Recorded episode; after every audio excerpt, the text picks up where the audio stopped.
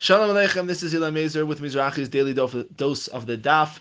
Today we are learning Daf Kafchet of um, Masechet Psachim. We'll continue our discussion about the time of the Isser to eat Chametz. And the time the Isser to eat Chametz is actually quite amorphous. We know that it begins on Erev Pesach, and possibly even it would include Chametz that passes over Pesach, whether or not that's an Isser Derabanan or not, um, is a discussion that we are dealing with.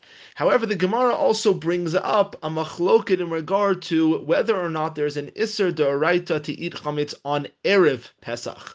And in the Breita, it brings the opinion of Rav Rabbi Yehuda, who learns from the words "Lo tuchal alav chametz" that you cannot eat you cannot eat um, chametz while you are doing the korban pesach. So the isra of chametz has two elements to it. Number one is on Pesach itself, you're not allowed to eat chametz, but even also when you're doing the shchita of the chametz, there cannot be chametz in your home, and you cannot eat chametz as well.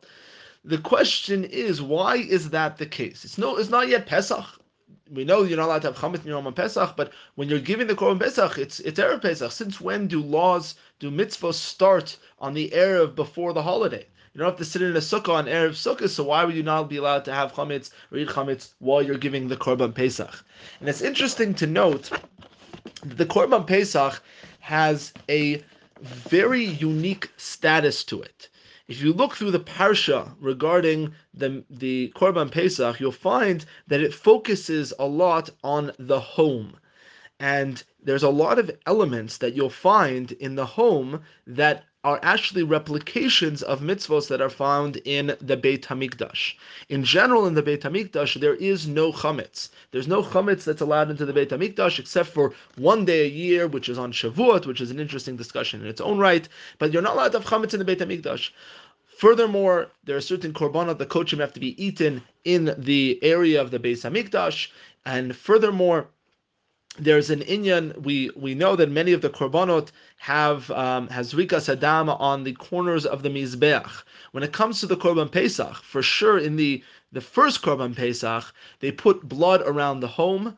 They were not allowed to leave the home, and that's a continuous mitzvah. You're not allowed to leave your home while you're eating the korban pesach, as well as you're not allowed to have chametz in your home while you're giving the korban pesach. And this, in a certain sense, is the idea of the korban pesach is to create a mikdash, to create the kedusha of the mikdash in your home while you're giving the korban pesach, and therefore it emulates these halachot of just as you can't have chametz in the Beit Hamikdash, so too while you're while um, so too while you're giving the korban pesach, you cannot have it in your home.